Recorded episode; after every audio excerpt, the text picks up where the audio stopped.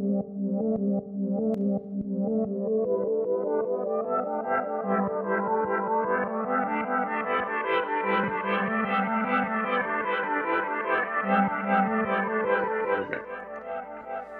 right, special show on the Jet Set Rehab Education podcast where we explore all the world of physical therapy.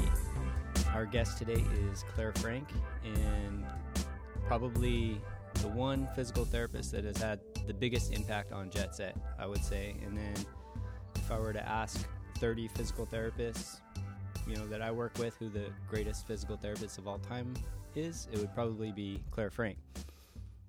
99%. Very kind. And I'm going to let Jay introduce her because Jay work is probably used to it because he's a teacher with Movement Links and he ends up doing that all the time anyways. So go for it, Jay.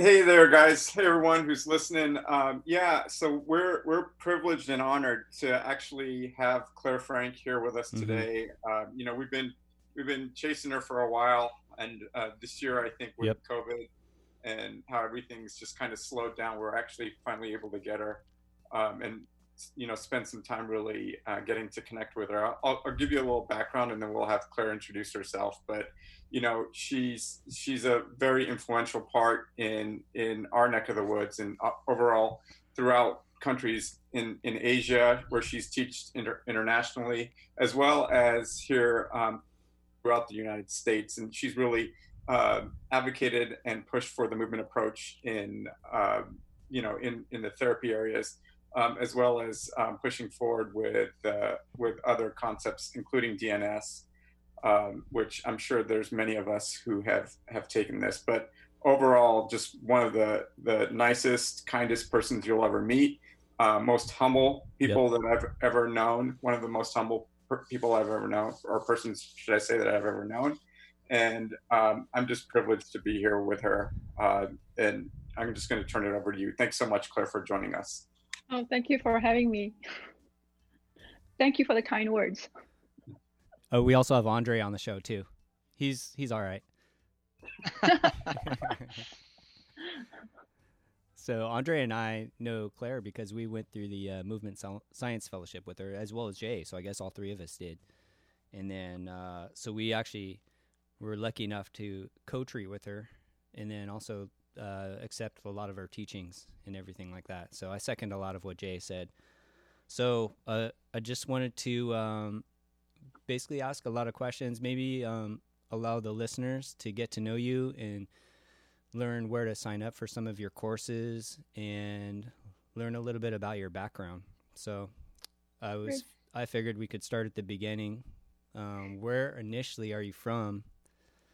And All tell us a little bit about your childhood. Okay, I actually was born in Malaysia. Uh, for those of you who don't know where Malaysia is, is a little peninsula at the bottom part of the Asian Asia continent. Um, yeah, I grew up there. I was born and raised there. I actually come from a family of 10 children. I'm nine of 10. So uh, my mom, my family definitely was a busy family. We didn't have much, but we, we, we, you know, um, as far as, yeah, we didn't have much. However, my mom and dad basically instill a lot of um, traits, I would say, just by modeling uh, humility, compassionate. I would say, particularly for my mom.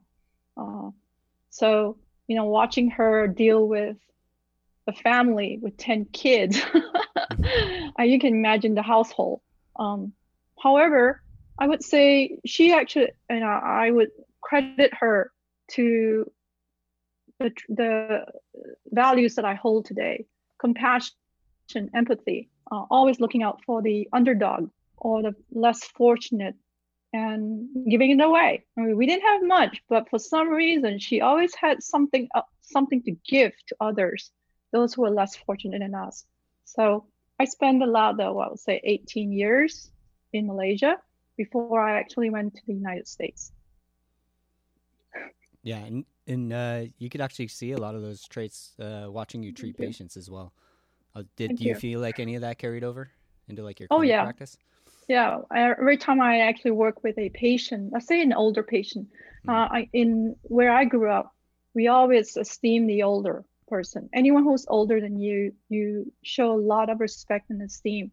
So whenever I see someone who is actually like my parents' age, it's like you have to treat them with respect. And I would treat them just like if I treated my mom or dad. So, you know, in, in Malaysia, we call everyone uncle or auntie. so I remember when my kids were young, uh, and I would make them call anyone who was my age uncle and auntie. And my my my older daughter will always say, uh, uh, "Is that really my uncle or auntie?" So it's like it's really cool because I mean I don't expect them to do that now, but you know I grew up that way, and even when I go back to Malaysia, if I see someone who's older than me or my parents' age, it would be uncle, auntie, or someone who's older than my own, my mom or dad. When I was younger, I, I would call them grandpa or grandma. So can you imagine the family is no longer, you know, the immediate family. It's actually an extended family of uncles and aunties and grandma and grandpa. so uh, I think it was, yeah, it's it's the way of that's how I grew up. Clare, um, my grandma had uh, 10 brothers and sisters and I never put, I never knew that about you, that you had that much, that many siblings. Like, what is your, like, what is it like when you go back to Malaysia or like, what are your family reunions like? Like I bump into cousins that I never knew I had when I was like at the age of 25. So yeah, I think when I was younger, I actually knew a lot of my cousins, my uncles and aunties, but now many of them, my uncles and aunties have all passed away. So we've kind of lost touch with some of our cousins, my cousins as well. So I would say on my mom's side, she's the only living one among all her siblings. She's 94 now. So when, when I go back, um, when I, uh, as far as family reunions, uh, it's just whoever's in there, who's ever able to make it. But as far as the extended cousins, um, I would say I rarely see them now, except for our WhatsApp chat, where you see mm. tons and tons of cousins or relatives that I don't even know who they are now. so, yeah. So, how did you? So, what was your road to coming to the United States then? All right. So I actually was a badminton player. Uh, so I competed competitively. I in, represented Malaysia when I was um, for the junior team since I was 15. And then my claim to fame, I would say, was representing Malaysia in the, the international world games, so to speak, uh, at the age of 18.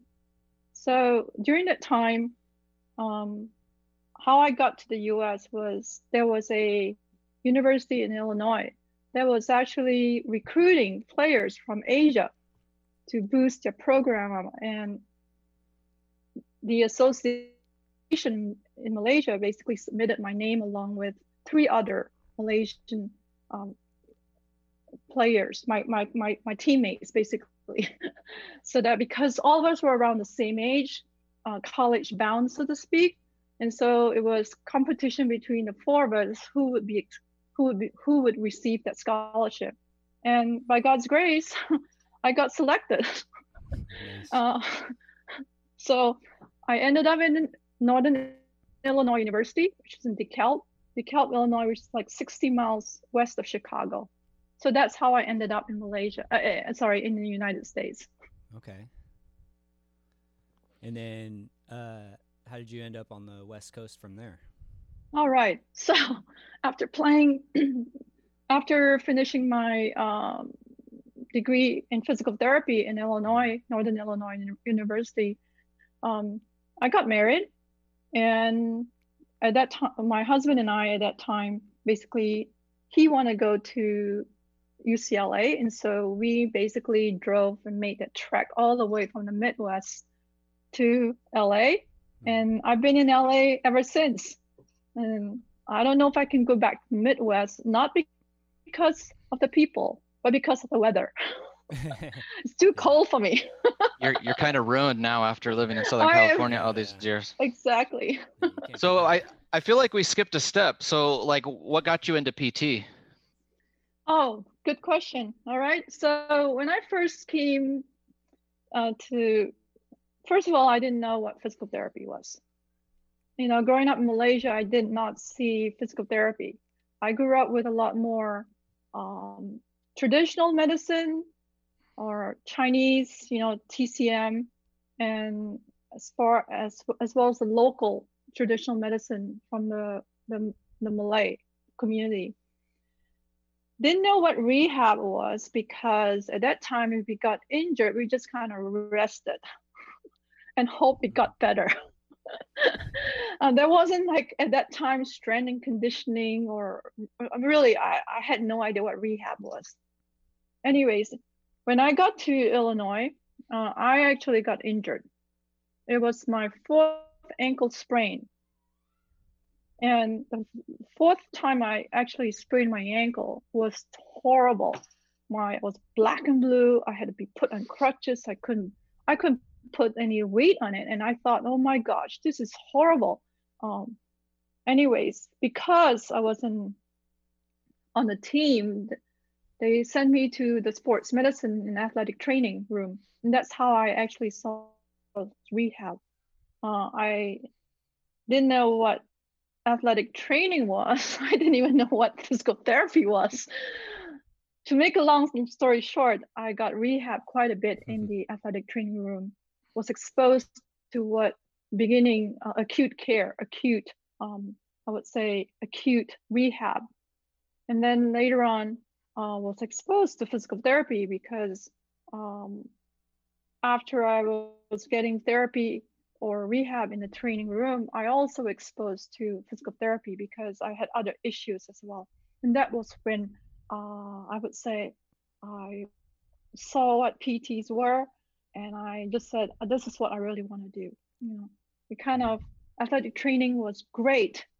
At the same time, when I was exposed in the PT clinic, volunteering because I was curious, I saw that it went beyond the sports world, and I think that's when I fell in love with it when I start seeing, I, I was in the university, so I didn't wasn't Right. exposed to a lot of uh, what you call it, um, um, stroke rehab or whatsoever. But I got to see another part of physical of rehab that I was not even familiar with, which is non-sports injuries. So saw a lot of low back pain because I'm on college kids or other Mm. issues. I actually was uh, exposed to a lot of RA patients. Isn't that interesting? Oh, This was in college, rheumatoid arthritis. Wow. One of my my friends and colleague, not colleagues, she's a friend. She wasn't my classmate. Uh, she had RA. She had juvenile rheumatoid arthritis, Hmm. and I've never seen one before. And so when she came to the PT clinic, and I saw the physical therapist working with her with joint and uh, um, helping her manage some of the symptoms and pain and deformities, I'm like, wow, this is this is something that kind of opened my eyes that physical therapy goes beyond the how I would say the sports realm. And so that was what kind of got me wanting to do more. Got it. Got it. Jay, if I could. I could. forgot uh, about that story actually. it's a good one. I, I didn't know that it's like so interesting. You're seeing RA patients in college, you know. Yeah.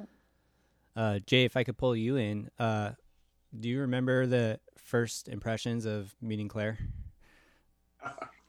yeah my my first impression i i was like i remember the the first time i ever met her was during interviews i i just had heard Oh yeah. she was she was really good um and i was just so nervous around her um i i i, Yeah. I went into that interview process and i walked I, I walked in i did the interview and such and i i walked out um and i was like oh my gosh she hates me clare is like she can't you know she Stoic. She's got a good poker face. She's got a good Yeah. poker face. And so I was like, oh my gosh. But literally, I, it was like you know, um, I, I I went through that process, and and um, within a year, we, we we were like in a lot of Con Ed courses, which Clare was teaching at the time, and I I, I learned it was the total opposite. I mean, I, I was literally really uh, you know intimidated or scared by her. I'm not gonna lie, but yeah. Uh, but you know, it was it was a total opposite of what I, I envisioned. She was she was one of the kindest, and I, I said it before, kindest, humblest people. Um, and just to go back to what she was saying about her um, in regards to um, her upbringing and you know her parents and such, um, you know, you could see that yeah. in her. You know, she wants to help everyone. She wants people to learn. She wants people. She really extends herself to make sure that people understand concepts and ideas. Um, and I've seen it in her classes. I've her mentoring. I've seen it in even her mentoring with um, us as instructors in in Movement Links. Um, you know, she wants you to get better, um, and and I can see that is kind of at the root and kind of a, her part of her foundation, which was laid at an you know from an early age. Thank you. So I need to premise yeah. this.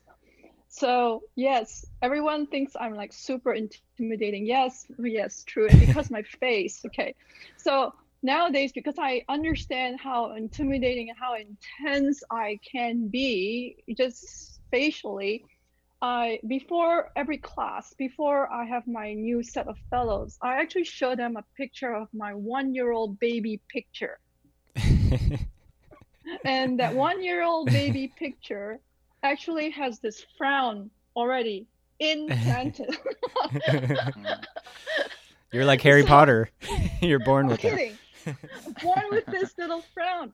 So I tell folks, look, uh, uh, I I don't mean to look intense or intimidating. This is actually how I was born with. So I don't know. Some of you notice that every time when I'm sitting, I'm actually uh, sitting with my fingers trying to basically what's it called it trying, trying to stretch the fascia so for the listeners clare's stretching yes. the fascia between her eyes That's eyebrow right. fascia she's stretching her exactly, scowl right out here.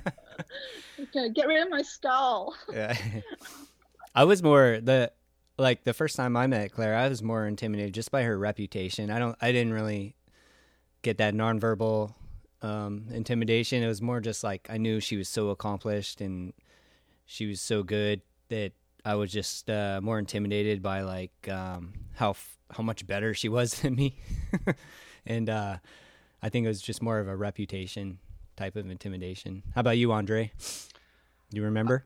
I was surprised because when I saw her, I was like, "That's Clare Frank." Like, I just, I had no context. I didn't know what she looked like. I, I, I think I might have even like walked up to her and talked to her, and uh, like, didn't even know that it was Clare Frank. So I, when I found out, I was like, "Oh, I should be scared now or something." You know, it was, it was interesting.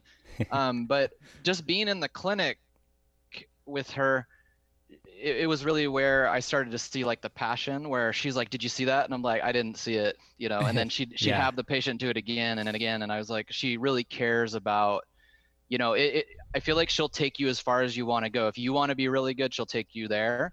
If you're kind of like, ah, I'm just going to put in a little bit of work, then she's like, yeah, that's, you know, that's what you need to know. So I, I feel like you get in what you put in with Clare. Thank you guys. Clare, do you think there's ever like a moment where you could have picked a different profession than physical therapy? Do you ever consider anything like that? No, I don't actually. And I think about it uh, when I was growing up because of the competitor that I was. I mean, my biggest goal was actually to be world class badminton player. Mm-hmm. But then, you know, life, there was a choice. Actually, when I was 18, I told you that was either the scholarship or taking the scholarship, move away and give up my badminton career, or to continue on and continue to pursue the dream of becoming world class. Uh, I don't know. I really think it's once again input from my family because mm-hmm. my family is very, uh, I wouldn't say academic, but puts a lot of uh, emphasis on education and I chose education route knowing I would actually give up mm-hmm. my dream of being world class. So when I think of this, I think physical therapy chose me. and I I don't know. I mean, if you people ask me, would I have done anything else? I'm like, I cannot think of anything else. Of course, part of physical therapy is also my love for teaching. I didn't know if I want I was going to be good at teaching or I even wanted to be a teacher. I, I come from a family of teachers. My father, my two my oldest siblings. And so I remember thinking I will never want to be a teacher. You know? yeah. but you never say never. For some reason I don't know what it is. Was it DNA or just watching how good my father was in teaching or my mom how she taught taught us life skills. I'm not sure. Is it DNA? Yes. I think also from being modeled too.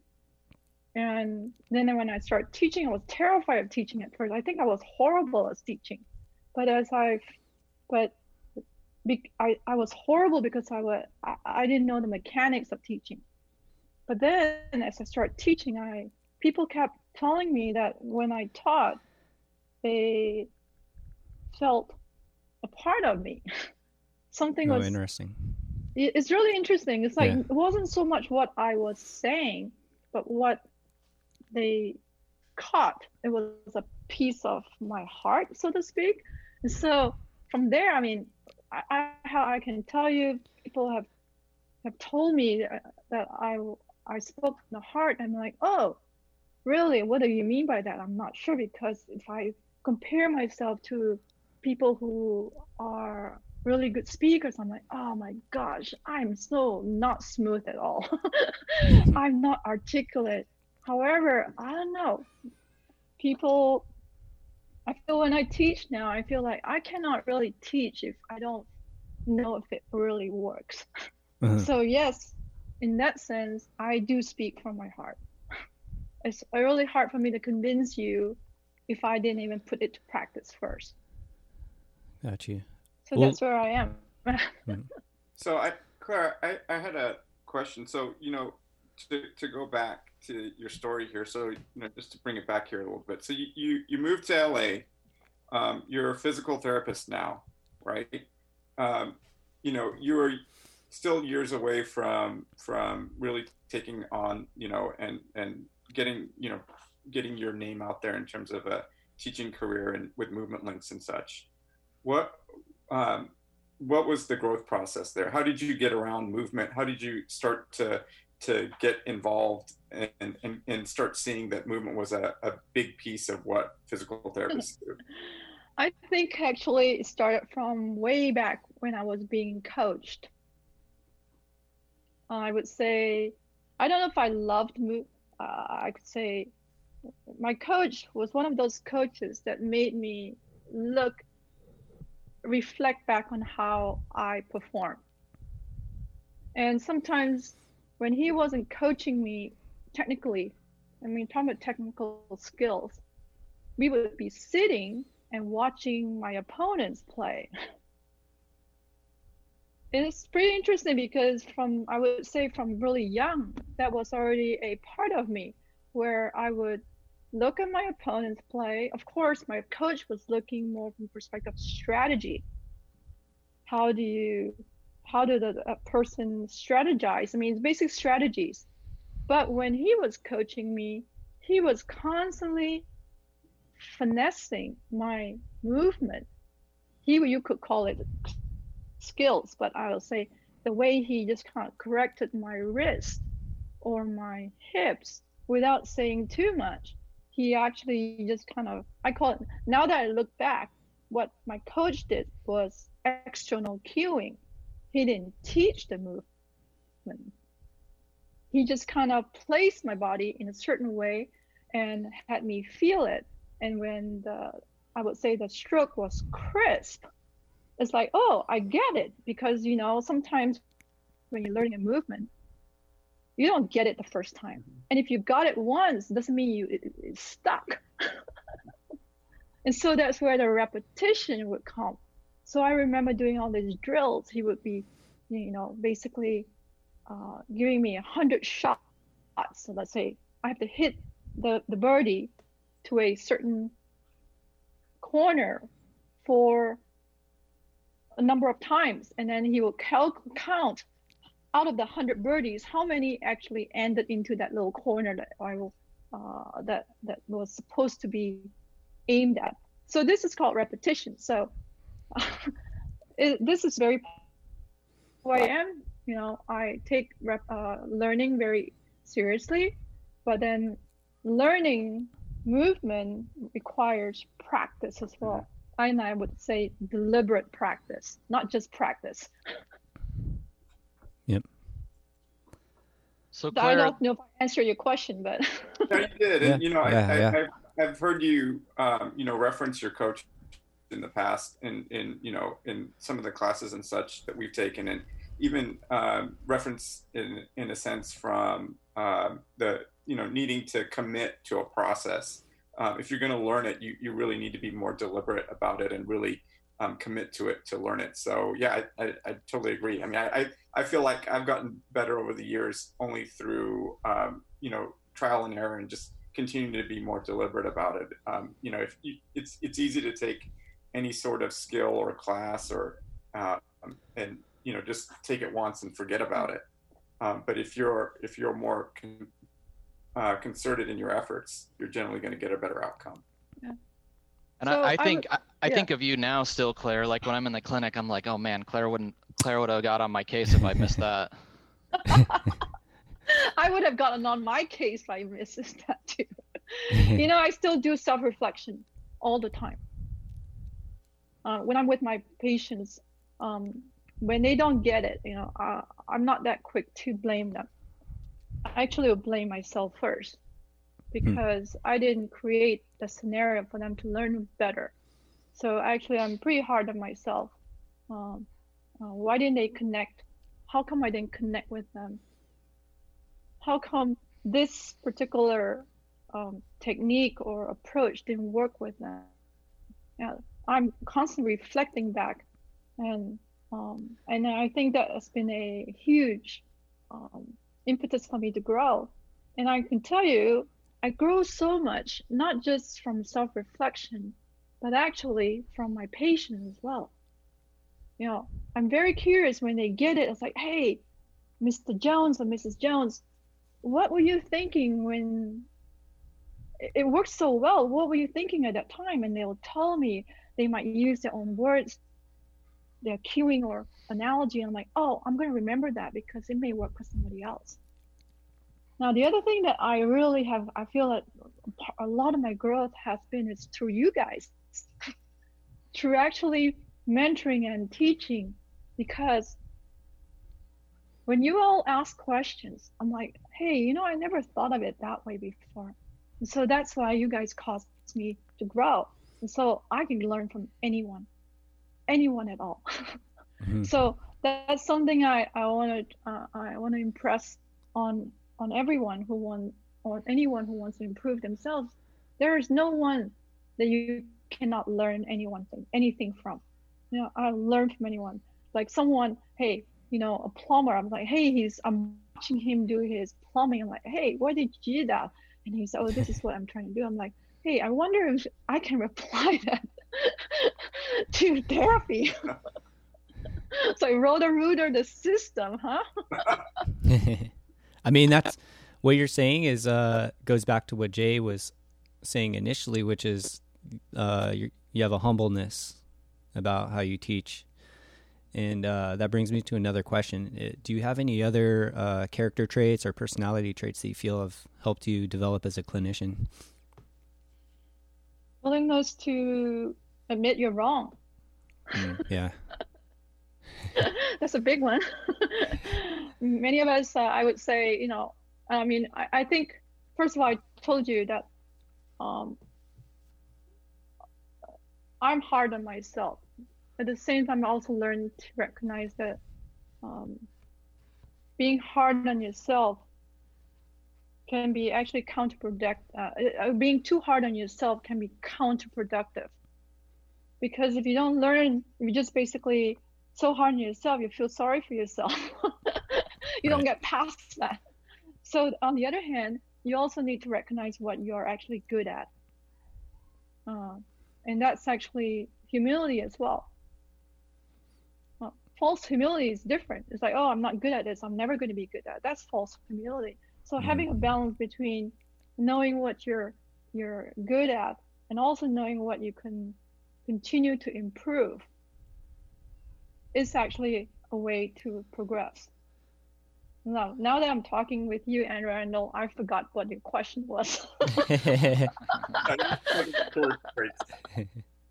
yeah, just like uh, personality traits. Like, yeah. You know, obviously, we just we are discussing humbleness, fake humbleness, or whatever. But is there anything else about your character or your personality traits that you feel are very valuable for your development, or just um, yeah. how your interactions with patients, you know, those kinds of things? Uh, one character trait I think that has helped me, uh, and I told you, I, I really credit a lot to my mom, to treat every single person with kindness. Uh, it's like put yourself in the other person's shoe. And so when I'm working with patients, uh, when they're angry or they're upset or they're depressed, I'm like, how, uh, you know, how would I feel if I were in that situation, constantly in pain, for instance? if I'm in pain, like the other day, this last week, I had some, uh, uh, I had some work done on my my tooth. I'm aching. I'm really aching from all the work they've done, and I felt miserable. It's like, so can you? Sorry, it's like, can you imagine someone being in pain for so long? It affects you in every aspect. It may come up in anger or depression or whatever. And so it's like, how do I put myself in that person's shoe? and how can I speak from that perspective? And then because of that, on uh, uh, what do you call it? Um, I'm trying to put myself in that shoe. I'm mm-hmm. hopefully be able to speak their language, to be a little bit more empathetic and be a little bit more patient, rather than just trying to get the information and right. then move on. right. Uh, that's a challenge, I'll tell you, because you know all of us we are given a certain amount of time to practice or to see the patient. And then if someone is like, how do you spend, give them that much time so that your evaluation and treatment can be factored in into that that set amount of time. It's, it's i would say it's a big challenge for all of us. Got you uh, but treat every person like you want the other person to treat you. That's a I think a character trait that uh, I've learned from my I would credit again to my mom. yeah, and patients can definitely sense that too yeah. that you're actually there. Yeah. That, mm-hmm. yeah. Um, if going back to uh your company, Movement Links, is there because you know we're running a con ed company here too. Is there anything that you did from when you first started to where you are now, like you know major adjustments or things that you feel have improved the the continuing education experience? Well, with movement links, I think in the beginning it was basically a, a combination of different approaches that have really impacted me, as as well as what I put to practice. Okay, so in in many ways, it's how I practice. But as movement links has also evolved because I keep evolving so things that I may have emphasized 10 years ago or 20 years ago, I may not have the same emphasis, or I would say I would have layered that emphasis with something else that I actually um, uh, growing in. so I, I would say it keeps evolving because the material that I taught five years ago or last year or 10 years ago might be a little slightly, I won't say different, but might be layered on with a deeper understanding. So I think it's going to keep evolving as all of us evolve. I don't think learning ever stops. so it's going to keep evolving. Yeah. Yeah, I, I took uh, movement links, I think, back in 2009, and I, I was j- just being involved with it in Portland, Oregon, uh, with Dave Kurihara. Um, I was surprised at like how much it had changed, and even like from the years that it was taught like in portland he was like this is how we're thinking about it now and i was like oh wow that's like it's awesome that you can change it like that and kind of be malleable um, with like the thought process so i think I, I really appreciated that about it. It wasn't just like this is how it's always been and this is how it's going to go. Because I feel like a lot of people are very dogmatic and they won't change their approach at all. Versus you, where you're like, yeah, this is this is how I used to think about it. This is how we think about it now. Um, a question that I had for you, um, and I mean, we're I'm familiar, and a lot of people are familiar with like your the, the people that have made you who you are, starting with like people in California like Joe Godges. Can you kind of take us through like a brief like kind of history of like kind of the people you bumped into that impacted your career? Sure, of course. So after graduation from um, Northern Illinois University in 85, I had the privilege of going to a conference, like maybe thousand people or more. This was in Anaheim, and when I heard Dr. Shirley Sahrmann speak, and somehow something connected with her with what she was saying and she was talking about the movement muscle imbalances she didn't even call it movement impairment syndrome at that time it was muscle imbalances and it was a two-day talk in this group there was no lab but i ate it up i went home i'm like I don't see any publications. She, I was like, I just want to learn much more about this muscle system that she was talking about. So of course, the books that I was really influenced by was uh, Florence Kendall's Muscle Manual Muscle Test. So I basically read it from cover to cover. I mean, it was probably next to my bed bedside because that was what I was eating it up. And then the little wow. that I knew at that time, I started giving in services because I was so excited about this. Like, how come we don't think like this, like this? And it started connecting to me much more and more. And then I just start reading as much as I could. The little we had at that time, we didn't have internet at that time, so it was mostly books and going to the library. To make a long story short, then in '92, um, the person who really influenced me was Joe Godges. He was the director of the Kaiser Permanente's uh, residency fellowship program at that time, and I was one of his fellows or residents at that time. And during that whole year, you know, he basically, you know, got my skills up to snuff to a better place, I would say, because at that time, during that time, there were no residencies or fellowships. So many of us basically learned our or got ourselves better through Con Ed. And you know, all of us, we can learn quite a bit from Con Ed, but as far as the refining skills, and someone basically over your shoulder say, hey, why did you do that? What were you thinking? I mean, you don't get that from Con Ed as much. This is like more right one-on-one, just like all of you. You three have gone through the mentoring program. So that was challenge.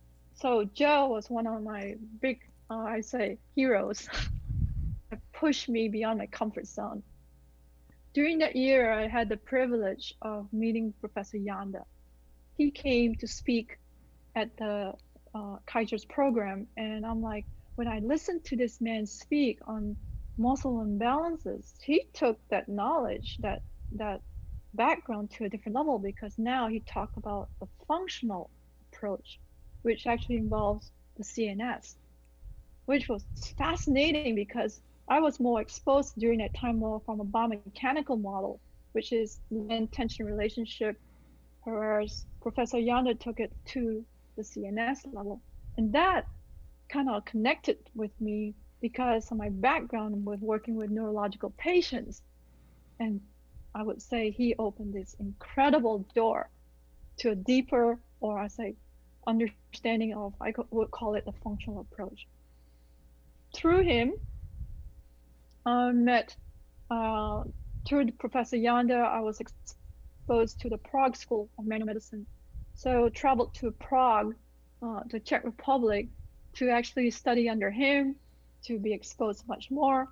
To that's when I met the I would say the, the greats, the pioneers of Prague School, uh, which was Professor Lewit, Professor Vele, and and uh, uh I of uh, a, a, number more where I don't mm-hmm. remember the names offhand right now, but those are my I would say my teachers. And coming back to the States after um, working with a lot of these Prague school, uh, other folks that have influenced me actually would be, I would say, um, Professor McGill.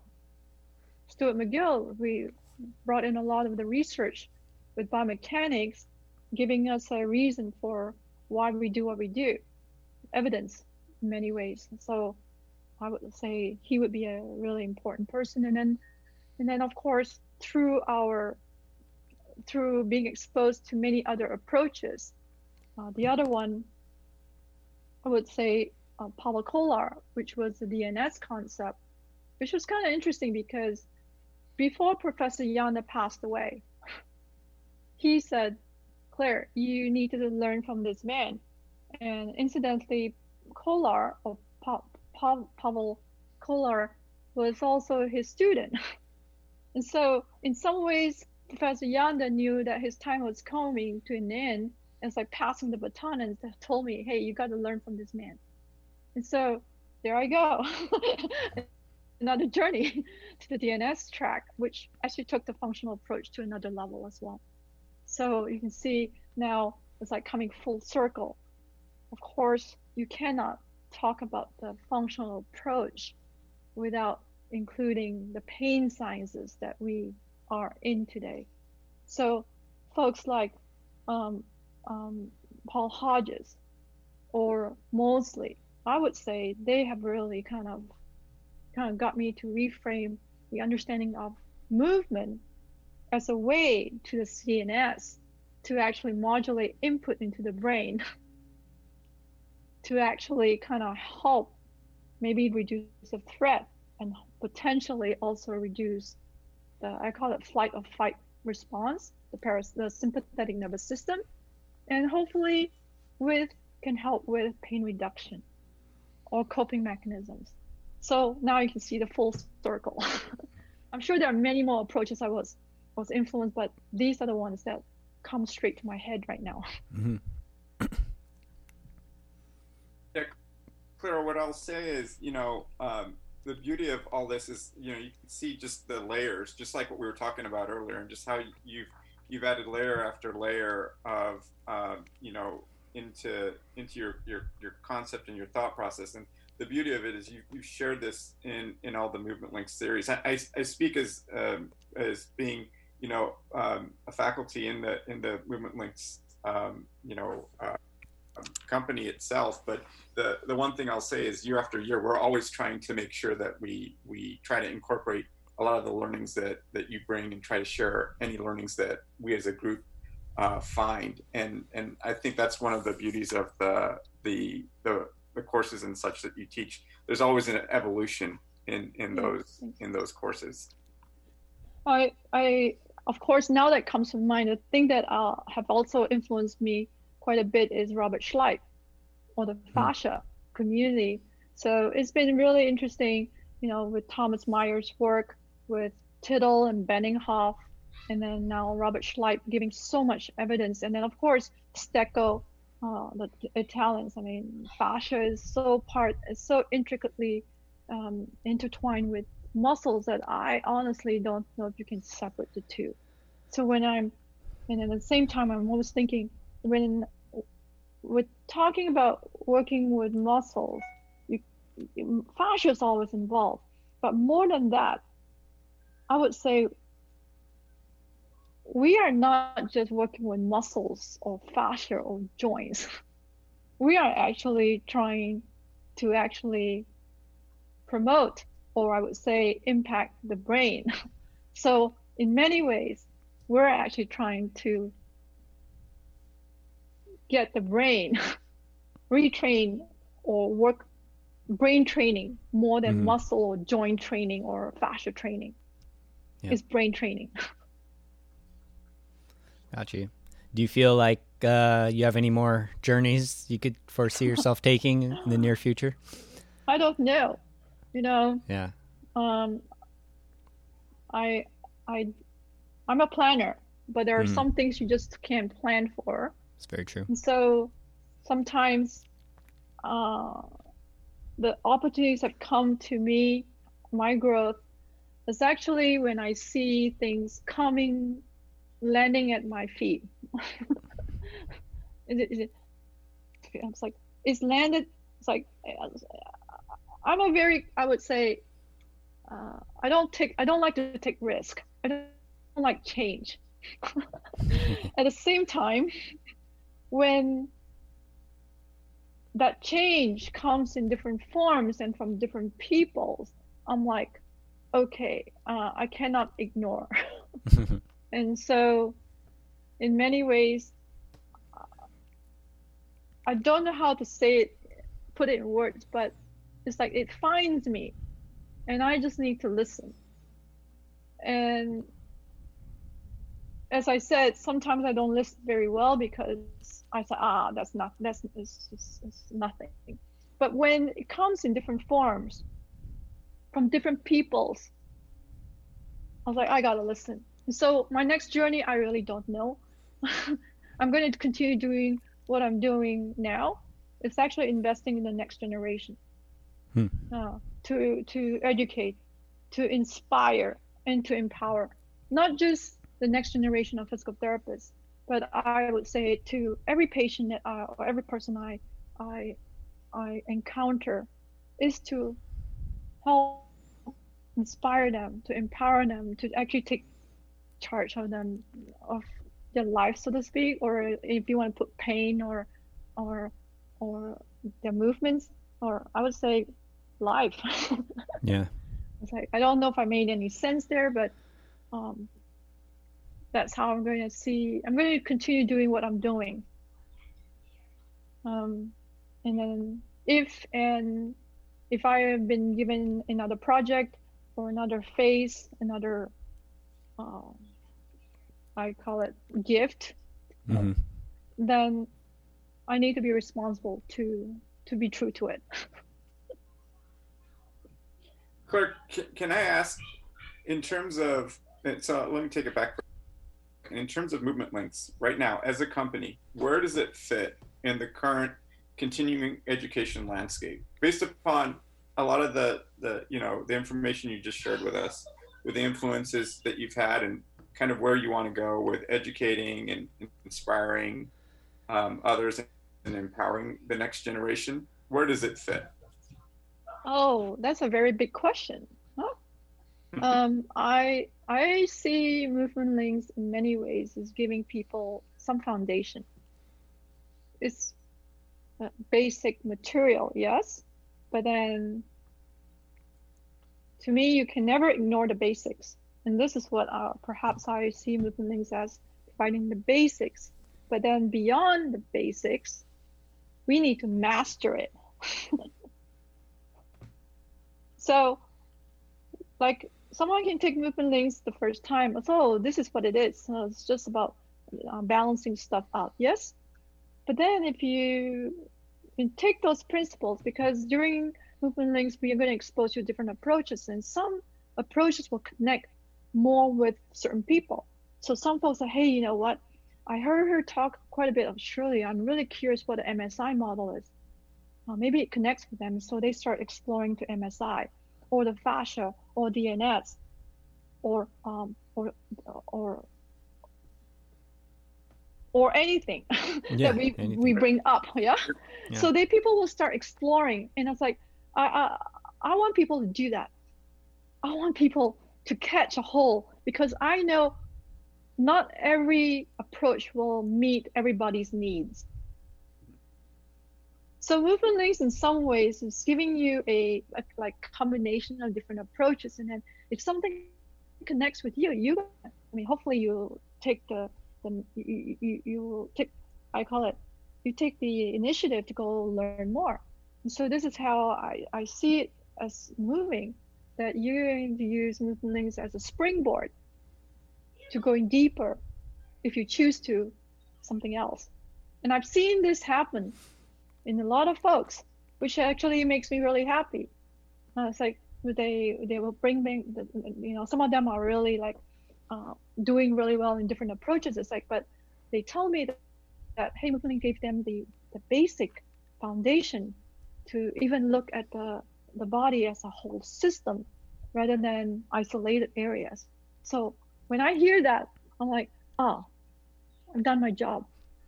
I, I, I if one person comes uh, says that to me out of a class or a hundred, I'm like, that's this is the power of one. yeah. Done my job. what are what are some of the uh, more obscure places that people have taken their movement links education? Well, what do you mean by that? Like, uh, you, like where have they used the movement links education to uh, apply it to a different approach? So, like, what is like something that is a little bit out of the box that they use what you taught to integrate into their practice? Uh, so I'm not sure how to, to even uh, uh, answer the question. It might be a confusing question. Movement, yeah, I don't see movement links as an an approach. It's a, a system. Mm-hmm. It's a system of thinking. I would say, it's a systematic approach, and you can actually insert whatever approach into that system, systematic uh, um, evaluation, so to speak. So I would, I always think of movement links as not a way to teach you techniques. yeah, it's actually uh, a way of thinking.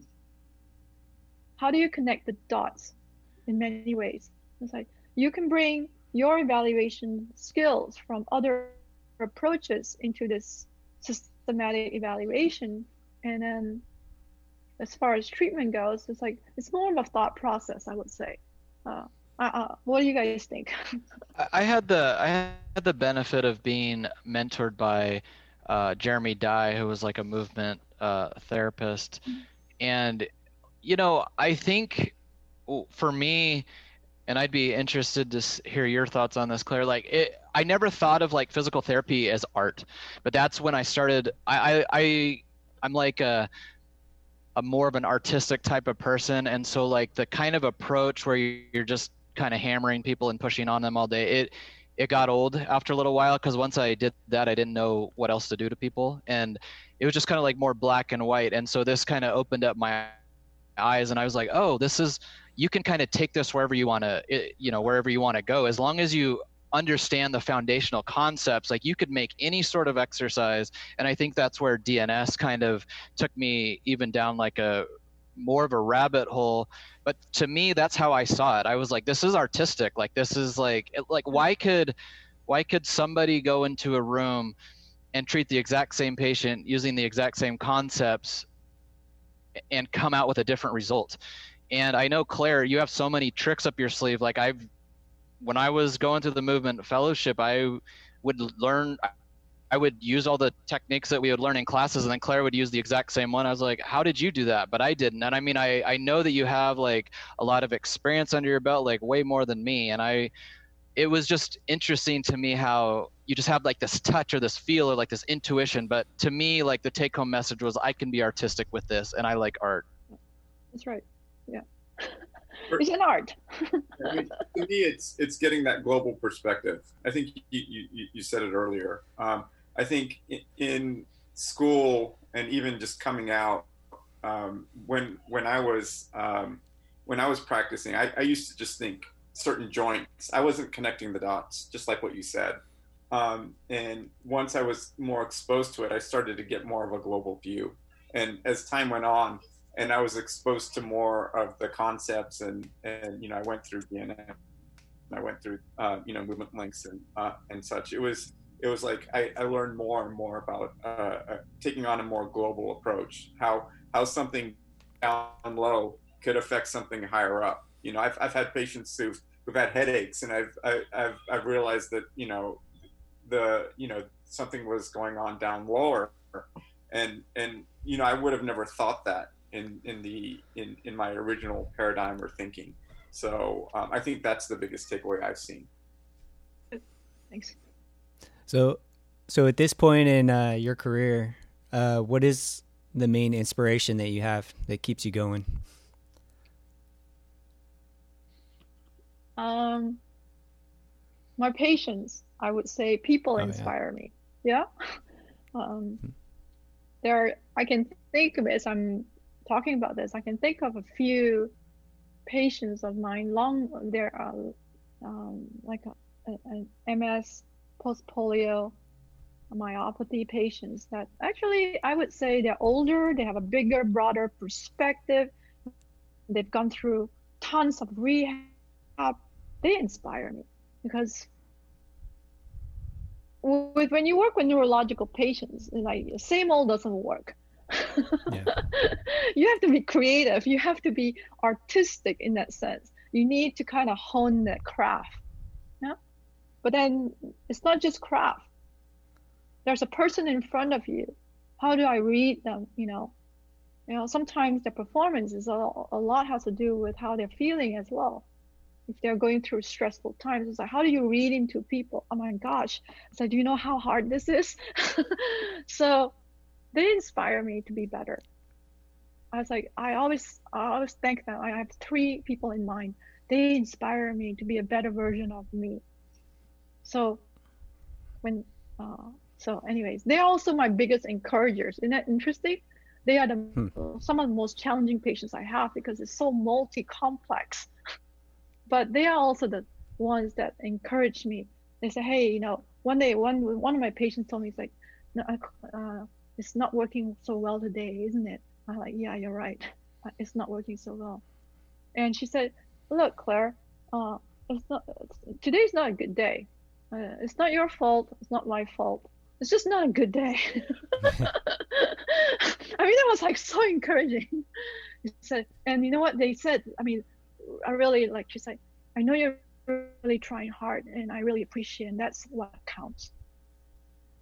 And so isn't that inspiring? I so because yeah. of folks like them, uh, folks like these patients, um, they they actually will spur me on to be a better version of me.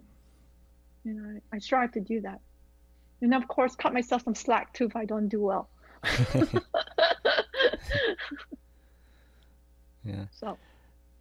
All right. Well, Andre, Jay, do you have any uh, last questions you'd like to ask Clare? Because we are coming up on an hour, so I think I do. We have enough. Yeah. So, Clare, in this pandemic, all of us have a lot more downtime. Oh yeah. Um, oh yeah. What are you doing these days to keep yourself busy? Oh, you know, uh, I wouldn't say busy. I mean, actually, my dogs love the fact that I'm home much more. So it's walk the dogs much more than I ever have and enjoying nature.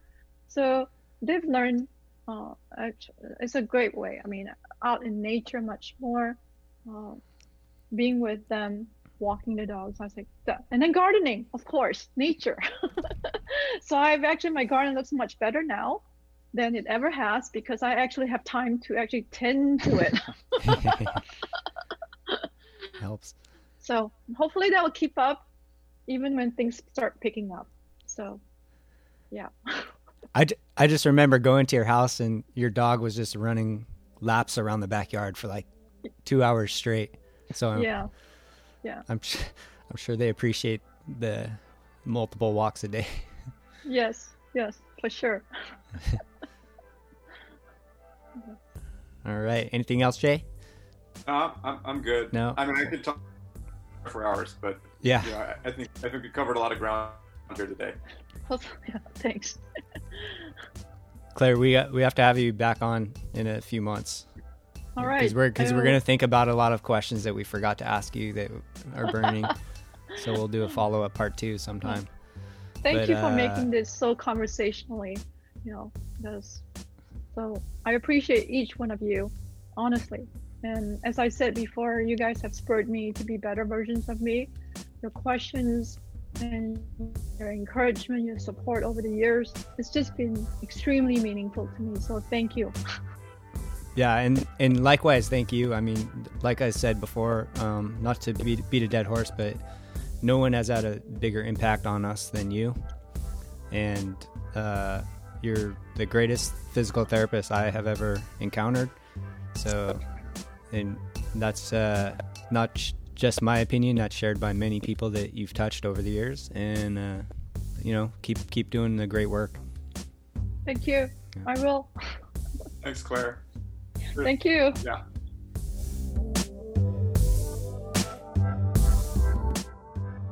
To learn more about Clare Frank, visit movementlinks.com. For Con Ed and travel destinations, visit jetsetrehabed.com. Thanks for listening.